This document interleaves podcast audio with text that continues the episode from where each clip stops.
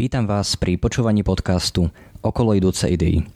Mojím hostom pre túto epizódu je psycholog a psychoterapeut Tomáš Repka. Tomáš, zdravím vás. Já vás taky, Lukáši, zdravím a zdravím taky posluchače. Predtým, ako prejdeme na hlavnú tému nášho rozhovoru, ktorou bude teda zvládanie e, emócií, práca s nimi, či už samostatne alebo v rámci, v rámci psychoterapie, tak si myslím, že je dôležité si v tých pojmoch trošku upratať. Ako by ste vysvetlili rozdiel medzi tým, kto je psycholog, kto je to psychoterapeut a e, psychiatr? Mm-hmm. Je to častá otázka, kterou dostávám, ať už e, od přátel blízkých nebo někdy i od klientů. E, psycholog je vlastně člověk, který vystudoval psychologii na vysoké škole. V Brně dám příklad na fakultě sociálních studií nebo na filozofické fakultě, kde jsou vlastně magisterské obory. Psychoterapeut eh, je člověk, který má navíc eh, ještě psychoterapeutický výcvik, komplexní, akreditovaný například u Evropské asociace pro psychoterapii. Zároveň do tady tohoto výcviku můžou jít i eh, vlastně osoby, které nemají přímo vystudovanou psychoterapii, ale některý třeba z příbuzných oborů. Co se týče psychiatra, psychiatr je vlastně lékařský obor, takže je to někdo, kdo jim může předepisovat medikaci, stanovovat diagnózy, ale je to obor, který jde vlastně mimo mě. Studuje se na lékařské fakultě. Mhm. A z pravidla dá se povedať, že na rozdíl od psychoterapeuta alebo psychologa, tak eh, v agendě práci psychiatra je to predpisovanie nejakých farmak, nejakých liekov. Velmi zjednodušeně řečeno ano. E, ta práce psychiatra zároveň obsahuje i nějaké prvky e, psychoterapie, když to takhle řekneme, je to, nebo vnímám to tak, že by to ne, a vlastně i v rámci třeba nějaké psychiatrické reformy teďka, která se děje v Česku, tak eh, vnímám práci psychiatra víc jako komplexně. Je to mnohdy první člověk, třeba po obvodákovi, který se, eh, který se tomu klientovi nebo pacientovi vlastně věnuje, naslouchá mu obdobně, ale neposkytuje psychoterapii v pravém slova smyslu, jenom dokáže vlastně nasměrovat mimo, mimo medikaci, tak, tak může nasměrovat vlastně klienta nebo pacienta k tomu najít si vlastně ještě podpůrnou psychoterapii nebo intenzivní psychoterapii, protože medikace je něco, co samo o sobě může klientům, pacientům dodat vlastně nějakou berličku, ale ty jejich trable to zpravidla nevyřeší samo o sobě. Ukazují to i výzkumy, že vlastně kombinace eh, například u těžkých depresí, tak kombinace psychoterapie a užívání antidepresiv se ukazuje jako nejúčinnější. Jednou z vecí, ktorým sa psychoterapia venuje, je teda nevyhnutne aj práca s emóciami. Môžeme povedať, že možno je to jedna z tých základných rovín pomoci ľuďom, ak majú nejaké eh, problémy v živote. A ako by ste vy vysvětlili, popsali úlohu emocí v, v našem životě?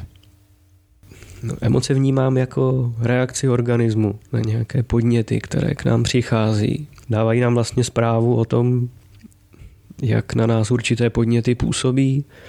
A je to nějaká, jak jsem zmínil, reakce organismu, na základě které se můžeme nějak chovat. Čiže uh, možno keď prejdem k tým základným alebo všeobecne známym, uh, povedzme radosť, uh, strach, smútok, bude tam hnev, tak dá sa povedať, že každá z týchto emócií nejakú dôležitú úlohu v našom živote zohráva a teda nemohli by sme možno zdravo fungovať, fungovať bez nich. To souhlasím. Vlastně bych na to mohl kouknout ještě malinko eh, jako ze široka v tom smyslu, že když se třeba narodí dítě, tak vlastně si můžeme všimnout, že prožívá nějaké dva základní typy emocí. Libost, nelibost. Jo, velmi snadno vlastně vidíme, jak se to dítě má, jestli je spokojené, napapané, nebo jestli ho něco trápí. Akorát nám to neumí vyjádřit, co ho trápí. Postupně, jak to dítě roste, tak si může zažívat právě tady nějaké čtyři balíčky emocí, jak jste zmínil radost, může to být bolest, může to být nějaká úzkost a může to být vztek. A je otázka už vlastně takhle při vývoje toho dítěte, jak má možnost tyhle emoce prožívat. Jo? Což dává už takhle v tom dětském věku velmi silný základ tomu, jak ty emoce bude prožívat, jak se s nima bude schopný kontaktovat v dospělém životě. Mm-hmm. Čiže tým, eh, ako má tu možnosť tieto emócie pre, eh, prežívať alebo vyjadrovať. Eh, myslíte napríklad ten priestor zo strany rodičov. Povedzme, ako rodičia alebo napríklad teda i okolie toho dieťaťa reaguje, aký je postoj, keď dieťa začne plakať alebo poviem v úvodzovkách vyvádzať.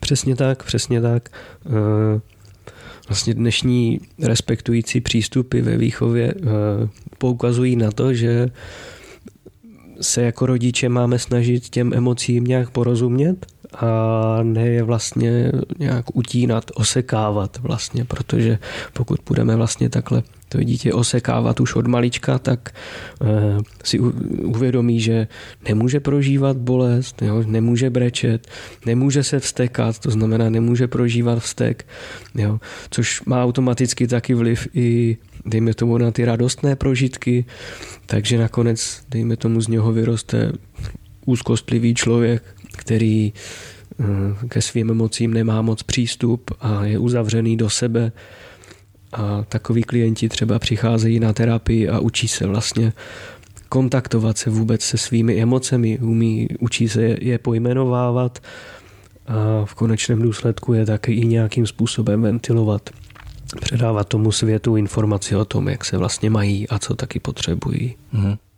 Čiže ten stratený kontakt s tou emocí alebo neschopnosť ju vyjadriť je ako eh, je výsledkom toho, že ju potlačujeme v sebe? ak to správně, ak to správně rozumím?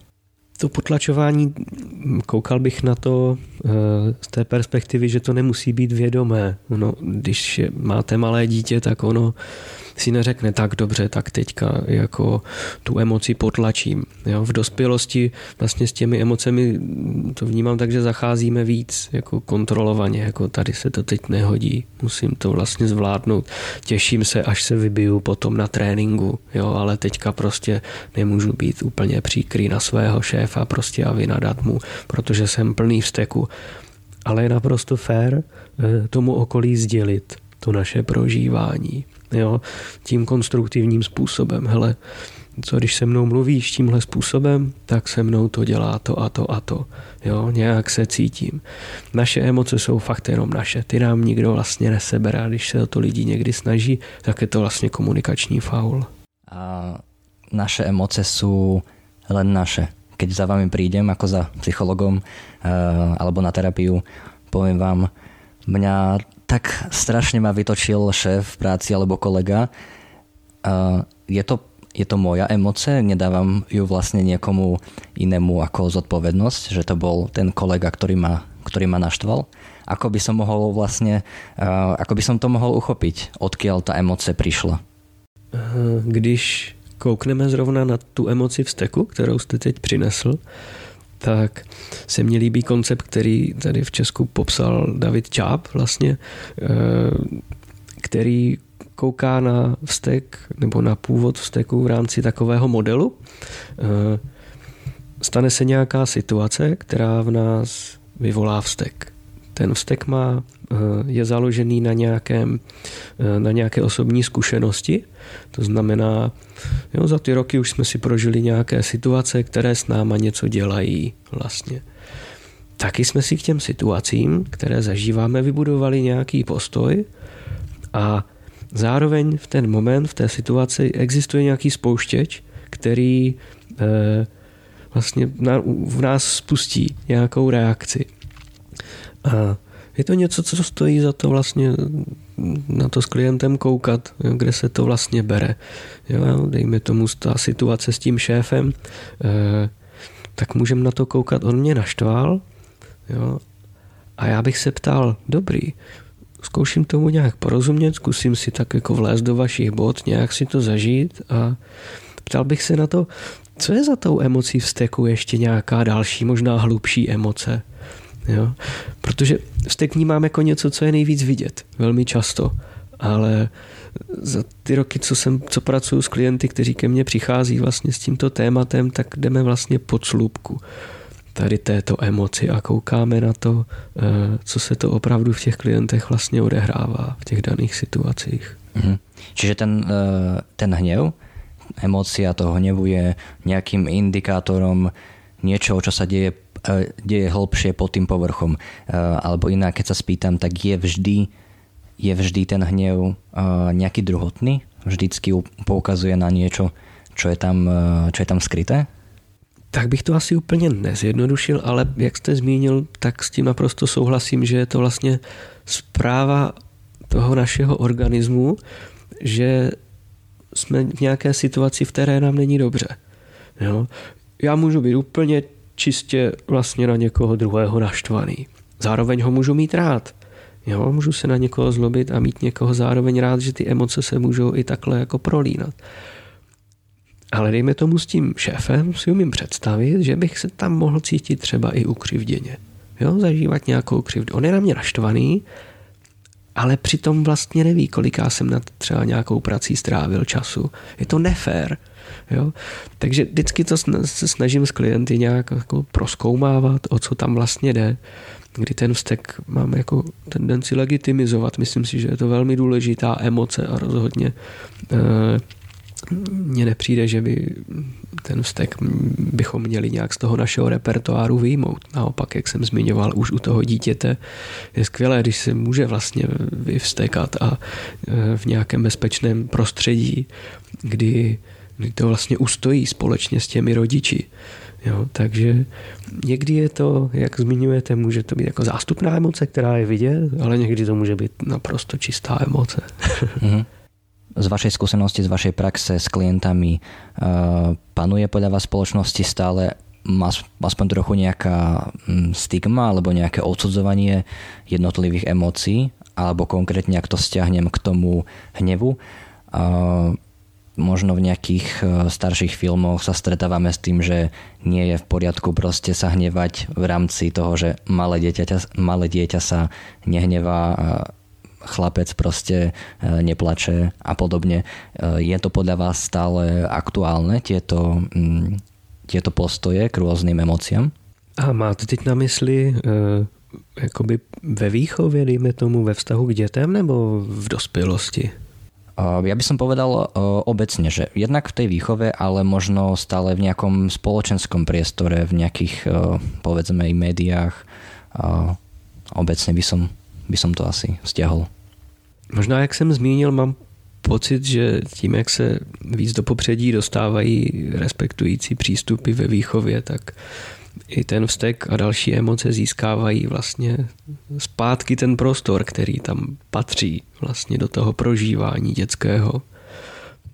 Zároveň si umím představit, že ve spoustě, spoustě rodin panuje to tradiční mm, jako přesně, jak jste zmiňoval, nebreč, jo, nevstekej se, prostě uh, tady nemáš být jako proč smutný, teď děláme všechno tady pro tebe. Jo.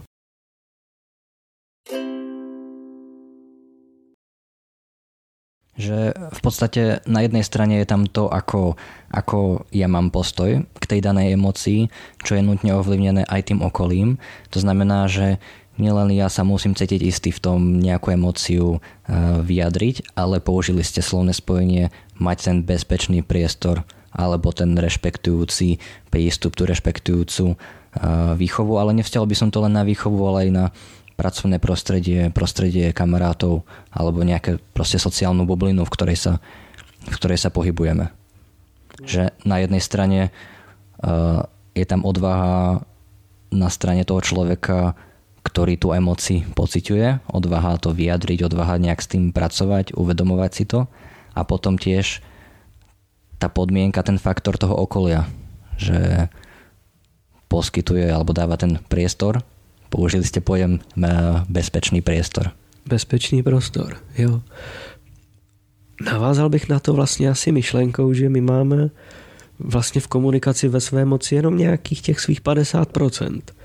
Jo, my se vlastně můžeme maximálně snažit vyjádřit uh, férově to naše prožívání a nefaulovat tím, no, protože v tom smyslu bych oddělil uh, emoce od chování. Já můžu zažívat vztek, ale nemusím se vztekle chovat. Jo, dejme tomu ničit věci.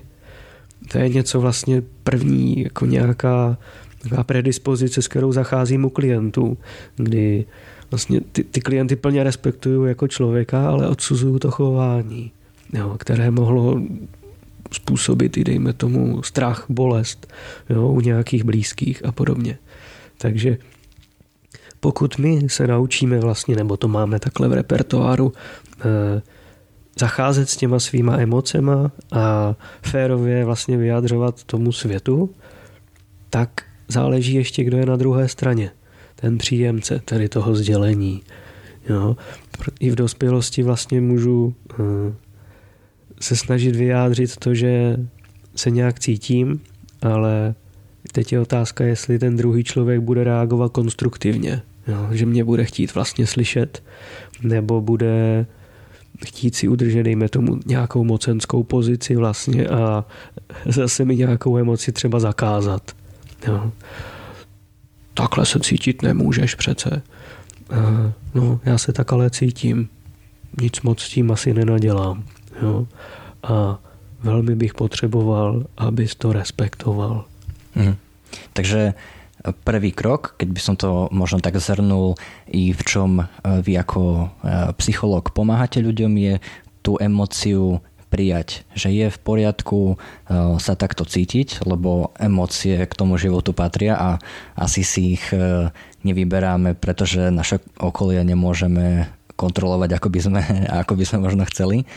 A potom, čo som tam počul, možno E, možno ten druhý krok je e, naučiť sa pracovať s tým chovaním, e, správaním v zmysle dobre, som nahnevaný alebo mm, proste cítim, cítim veľké naštvanie na niekoho na základe toho, ako sa zachoval, čo mi povedal, ale hľadám spôsoby, ako to, ako to vyjadriť, tak aby to nikomu neoblížilo. Čiže to je to je aj súčasťou vašej eh, terapeutickej práce? Hľadáte s klientom tieto spôsoby eh, vyjadrenia emocie? Souhlasím, jo, je to tak. A zdůraznil bych ten první krok, eh, že se dokážu s tou skutečnou emocí nějak nakontaktovat. Jo, že vlastně se mě bude dařit koukat dovnitř a pojmenovávat si to, co se mně ve skutečnosti děje.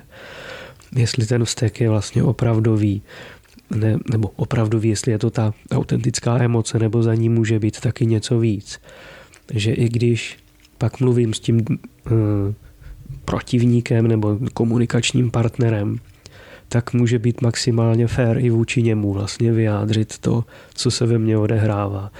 Když řeknete někomu, že hele, to, jak tady něco teďka se jako řekl, tak mě to vadí, tak mu tím nic moc nezdělím to vlastně je velmi vágní sdělení, protože zatím si můžeme domyslet, aha, tak mě něco vadí, protože se to opakuje, takže spíš naopak jsem možná frustrovaný, že jsme se na něčem dohodli, ale pětkrát po sobě to neplatí. Jo.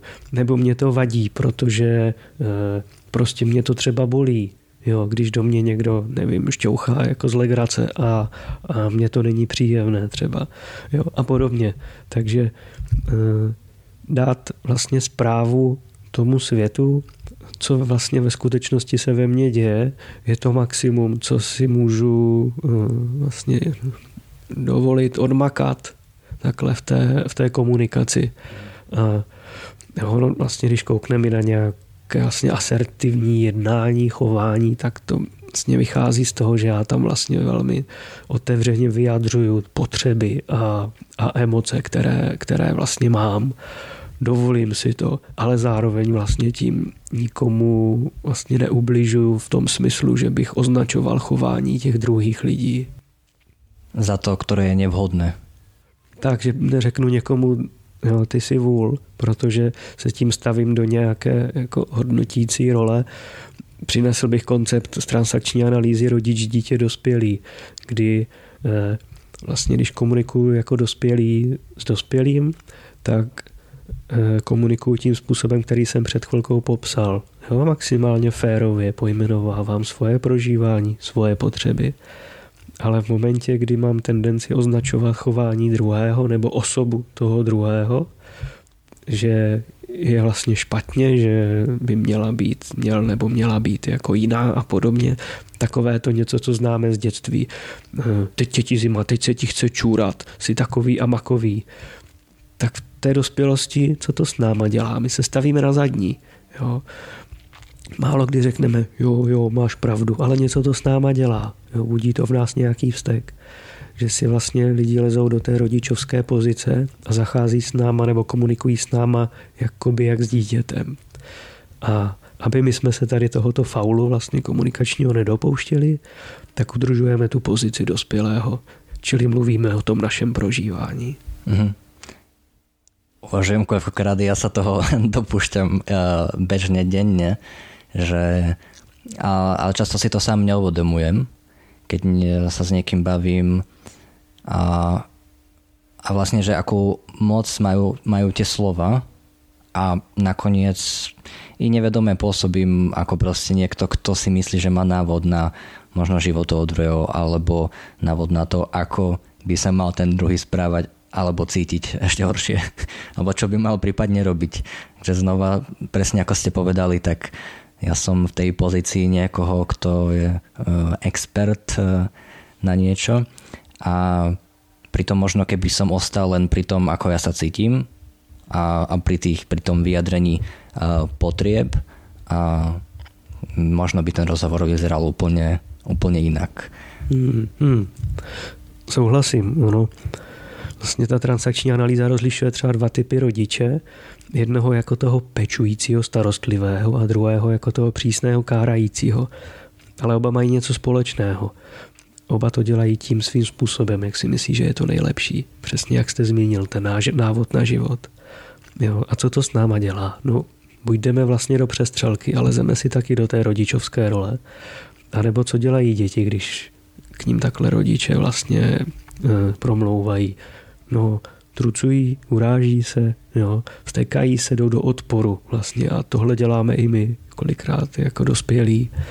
Takže ono i vlastně jak my si zase můžeme odmakat to svoje, tak když tohle ten druhý bude dělat, tak si ustát tu dospělou roli. Byť to vůbec není, vůbec není jednoduché právě říct to, že hele, hele se cítím, že se mnou jako mluvíš jak s dítětem, není mě v tom fajn.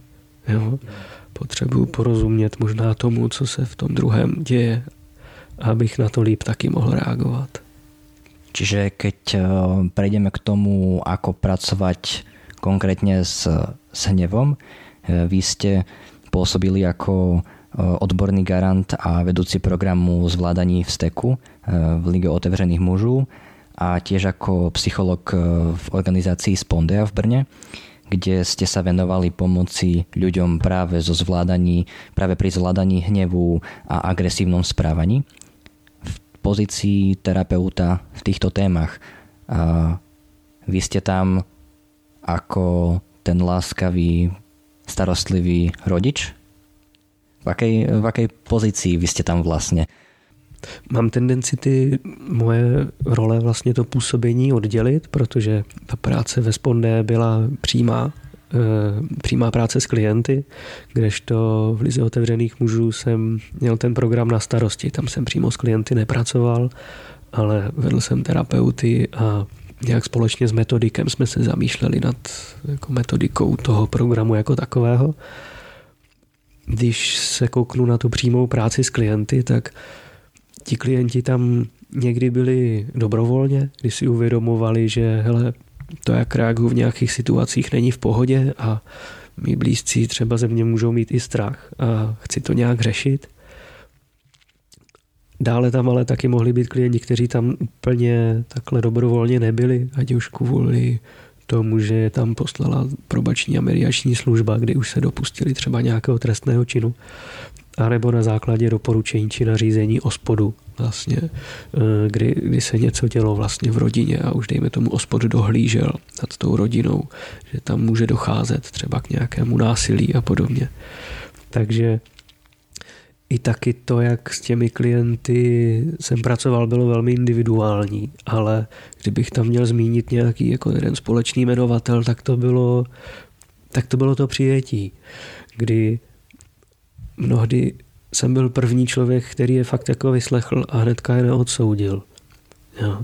Že dostali nálepku jo, nějakého vyvrhele, jo, že to je prostě ten, a teď bychom doplnili hromadu peprných slov, jo, co mohl takhle slýchat od okolí, ale často, když jsme tomu šli pod slupku, tak jsme zjišťovali, že ten člověk je vlastně hrozně nešťastný, nebo že má strach, jo, že ho třeba partnerka opustí a takhle.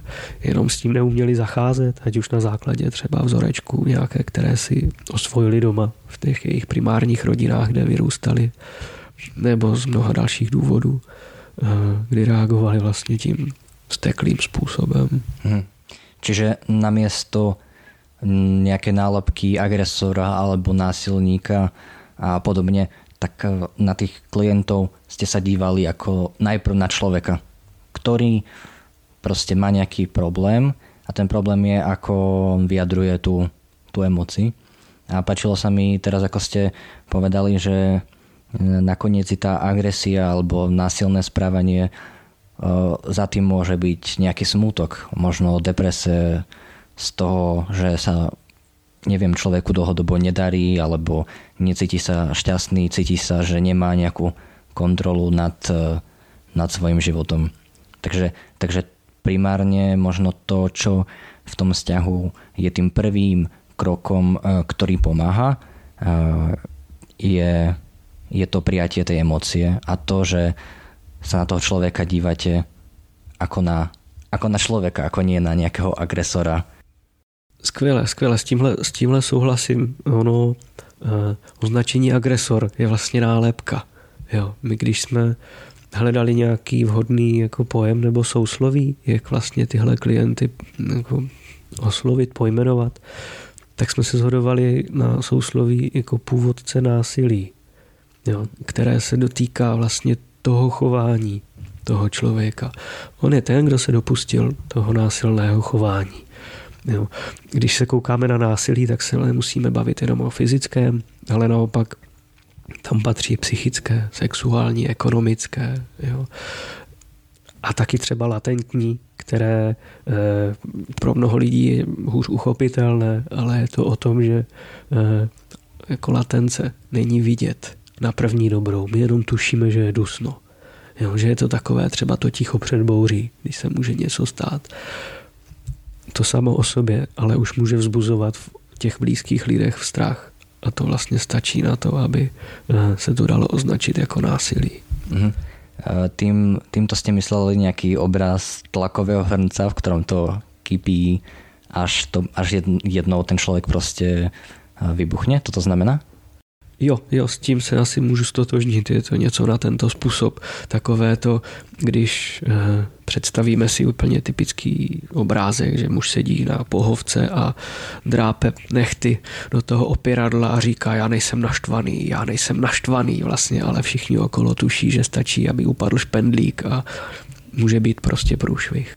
Takže povedzme, že v tej, na tých prvých stretnutiach, kde vlastne budujete s tým klientom vzťah eh, a vlastne cieľom vašej spolupráce je naučiť sa lepšie zvládať, eh, zvládať hnev, prípadne regulovať eh, nejaké agresívne správanie.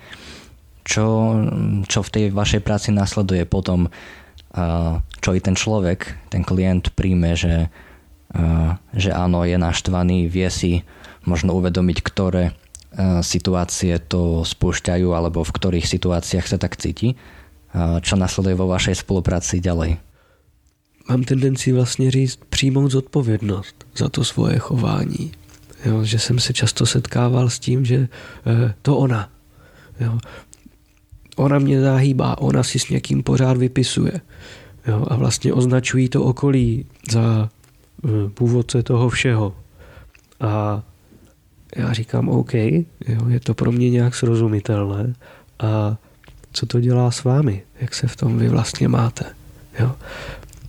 A jdu s klienty už pod tu sloupku jo, a právě se dostáváme k těm emocím, jako je třeba strach.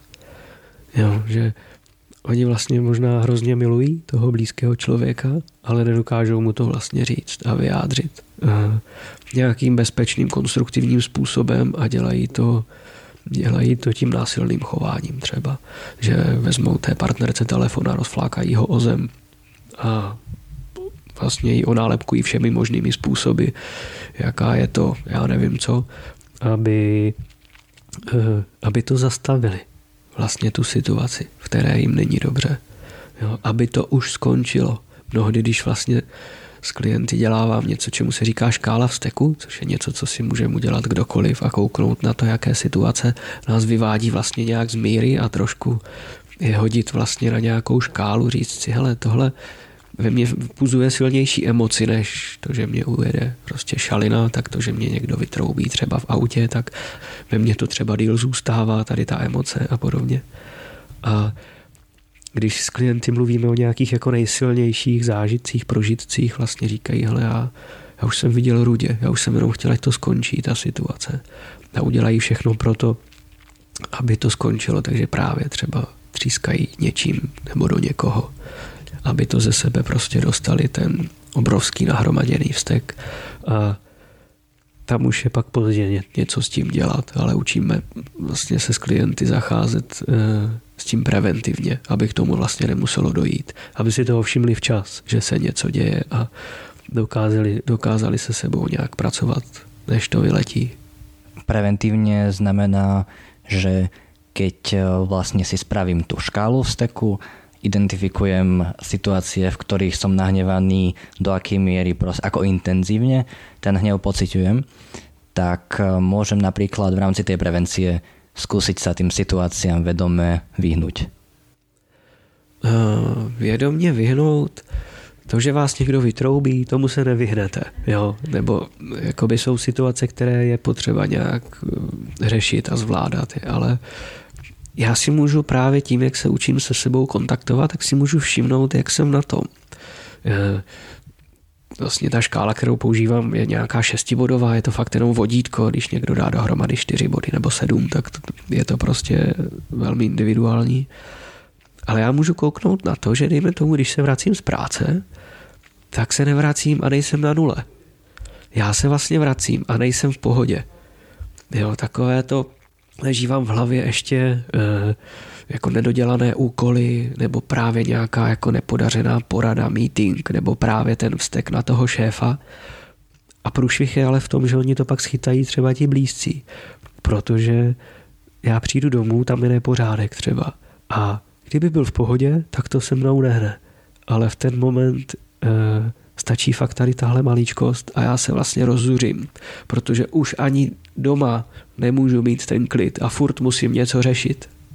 Ano. Uh, teraz, uh, teraz mi tam vlastně napadlo, že může tam být i ta skrytá potreba odpočinku. Že fakt, uh, uh, fakt si potrebujem prostě vydýchnout a být sám a prídem, prídem doma, je tam nějaký povedzme hluk, chcem si po tej práci oddychnúť a možno i to uh, sa potrebujem naučiť v spolupráci s vami si všimnúť, kedy som unavený. Že k tej uh, páči sa mi ako ten, ten obraz tej škály uh, steku a možno, možno vedľa toho sa mi ešte hodí nejaká škála únavy alebo energie a všimnúť si vlastne ako na tom som, že príde mi to tak niekedy, že mám väčšiu možno to nazvem toleranciu alebo mieru tolerancie voči uh, naštvaniu, keď sa cítim, že mám dostatok energie. A ako náhle som proste unavený, tak, uh, tak, to je, tak je to ťažké, hoci čo. S tím souhlasím a vlastně na to můžeme koukat přes například Maslowovu pyramidu potřeb, jo, kdy to základní patro jsou vlastně ty fyziologické potřeby. Jo. Možná to znáte, když jsme hladoví, Jo, jsme nevrlí. Když jsme unavení, tak jsme taky nevrlí. Jo, přesně jak zmiňujete, vlastně nemáme tu energii. Stačí, že se nám chce na záchod jo, a nejsme soustředění na nějaké věci. Takže tohle je velmi fajn kouknout i taky na ty naše potřeby. A vlastně v rámci třeba té Maslowovy pyramidy mně se to líbí ta myšlenka, že nemůžeme naplňovat ty horní patra, dokud nejsou uspokojená ta spodní. A dává to smysl.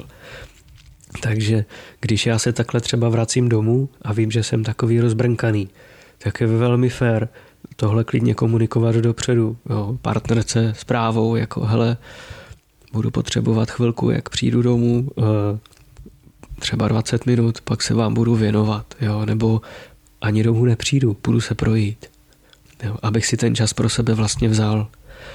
A je to něco, co je vlastně velmi složité řešit, když právě v té rodině jsou už děti. Protože, dejme tomu zjednodušující model, muž se vrací domů jako z práce, unavený, vyřízený, potřebuje prostor pro sebe, ale ta žena je taky vyřízená po celém dní a velmi se těší, až ten chlap přijde a převezme na chvilku tu péči o ty děti, aby ona si mohla vydechnout. A tady dochází vlastně často k nějakým nezhodám, jo, konfliktům menším či větším, protože si ti dva tohle neumí vlastně říct a nastavit tam v tom nějaké pravidlo, aby měli oba dostatek prostoru vlastně nabrat trošku sil eh, do té podvečerní třeba vlastně péče o děti, než, než se uloží ke spánku. Že asi aj tu ide tá úloha nejakej tej prevencie v zmysle diskuzie s tým partnerom mimo tieto situácie. Bo asi keď e, sa tieto naše potreby s partnerom, s partnerkou, potreba odpočinku vzájomne stretne, v tom momente je možno aj ťažšie uvažovať nad tým, ako to teraz naplánujeme.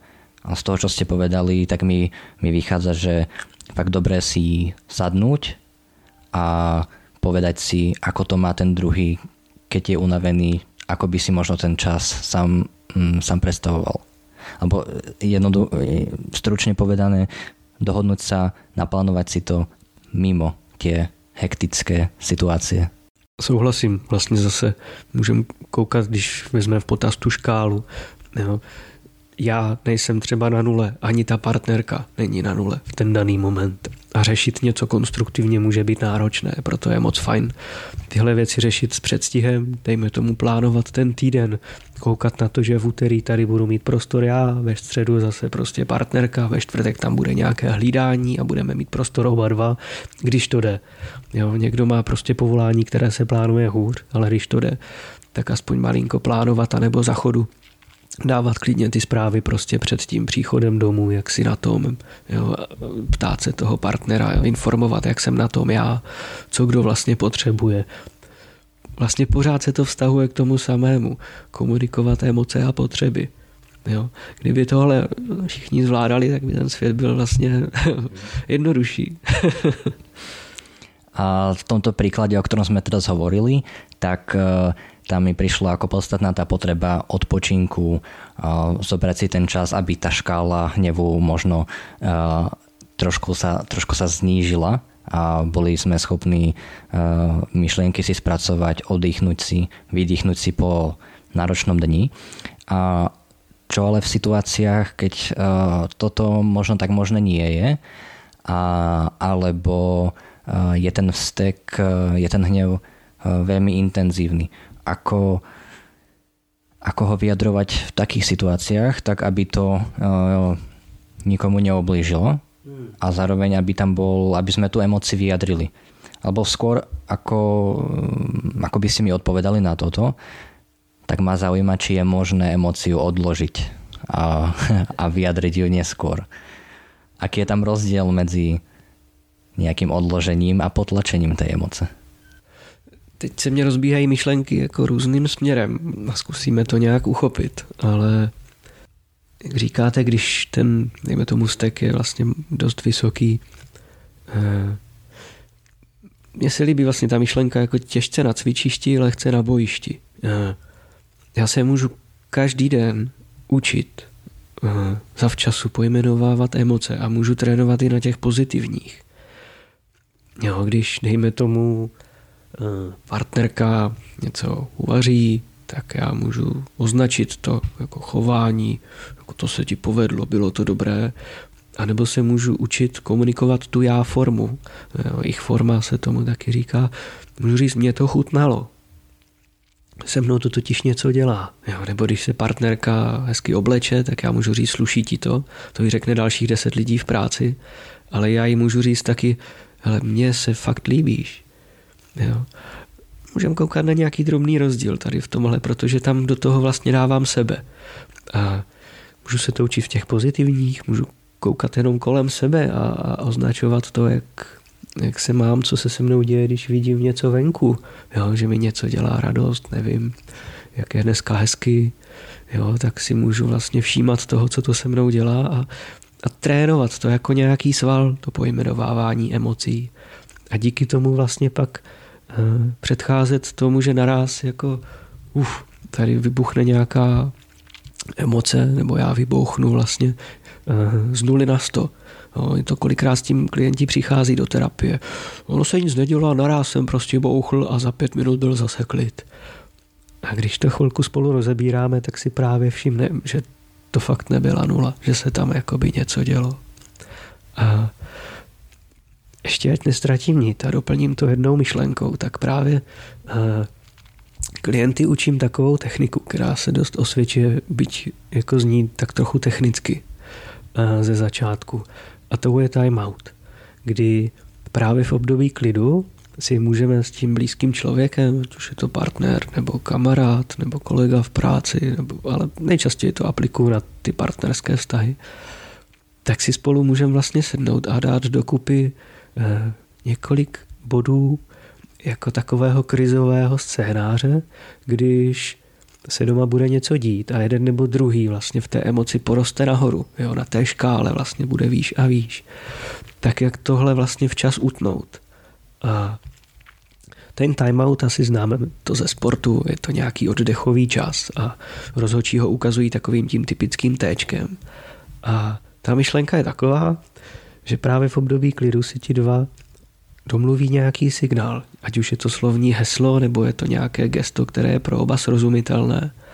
A může ho vlastně kdokoliv použít v momentě, kdy si u sebe nebo u toho druhého všimne, že jde do vývrtky, že to začíná být průšvih, že ta debata už přestává být konstruktivní a že se začíná něco dít a může to být vlastně jako na prd a pak to může vlastně oba mrzet, kam to až došlo.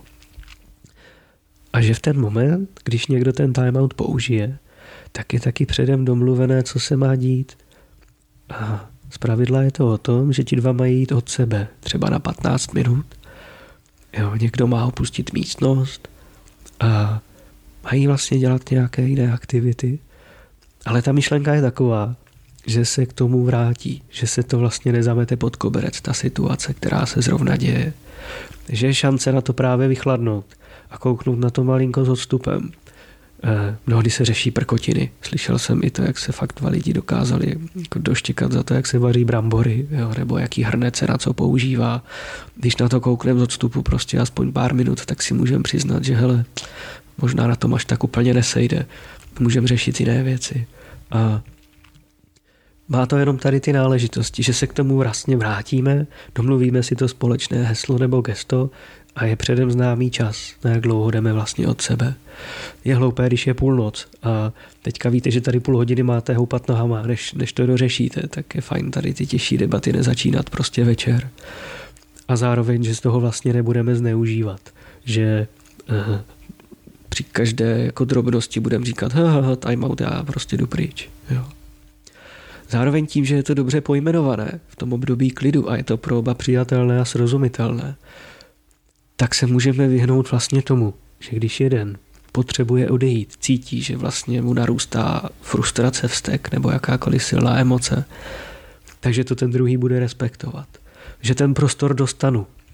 Když řeknu, hele, time out, prostě teďka jsem přehlcený, odcházím, tak už jsem slyšel hromadu příkladů, když ten timeout nebyl vykomunikovaný a byl používaný takhle jednostranně, tak ta protistrana říkala, no teď nikam nepůjdeš, teď to dořešíme prostě a už byly i nějaké vysklené dveře třeba z těch příběhů, co jsem slyšel, protože tam pro tu partnerku nebo partnera to nebylo akceptovatelné. Ať už zažívali to, že mě ten druhý opouští, nebo že je prostě srap, jo, že vlastně odchází z té situace, ale bylo to pro ně nějak ohrožující.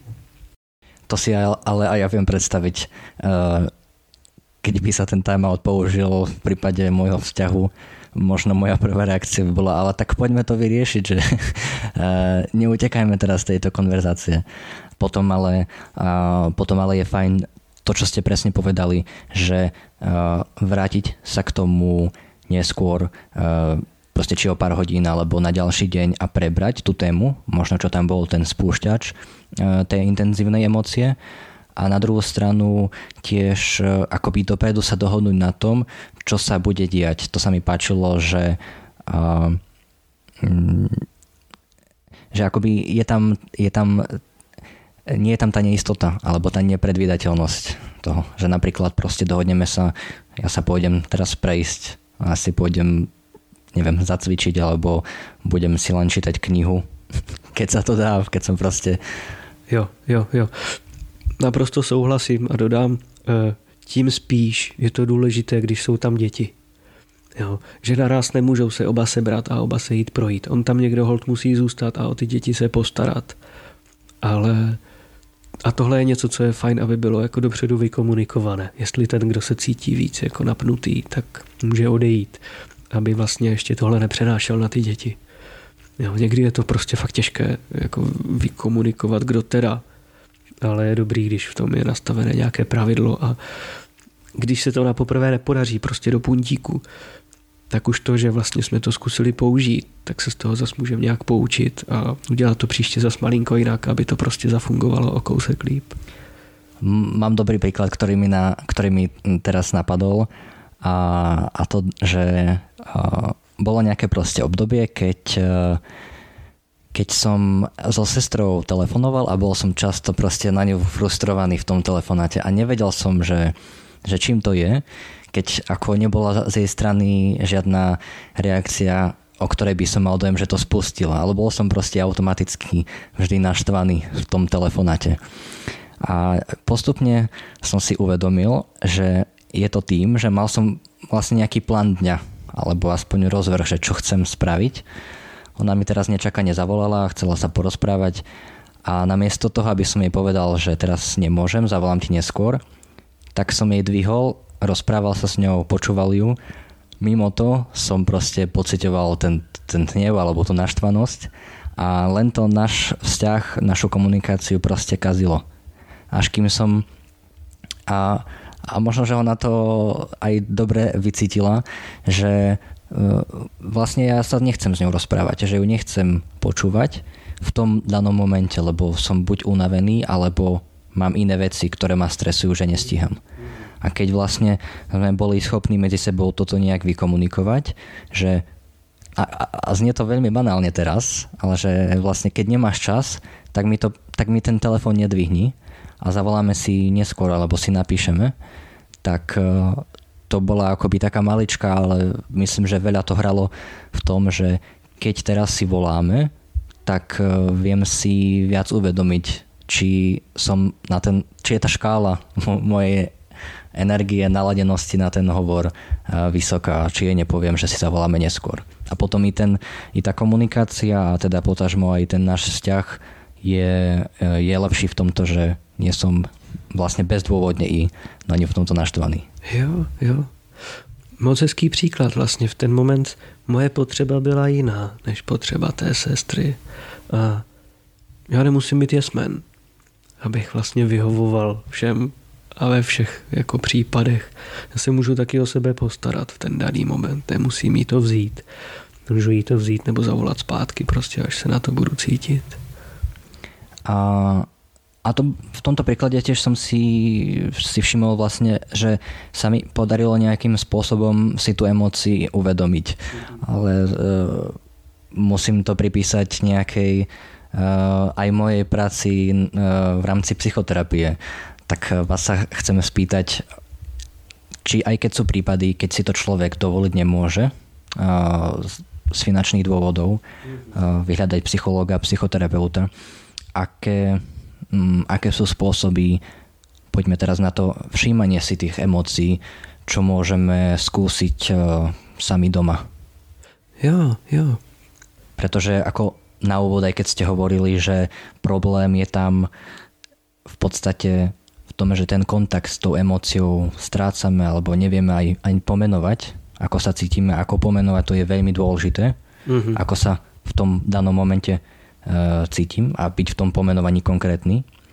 Uh, je to naozaj, je, viem si predstaviť, že je to náročné, ak, uh, ak s týmto skúsenosť nemáme. Když s tím nemám zkušenosti.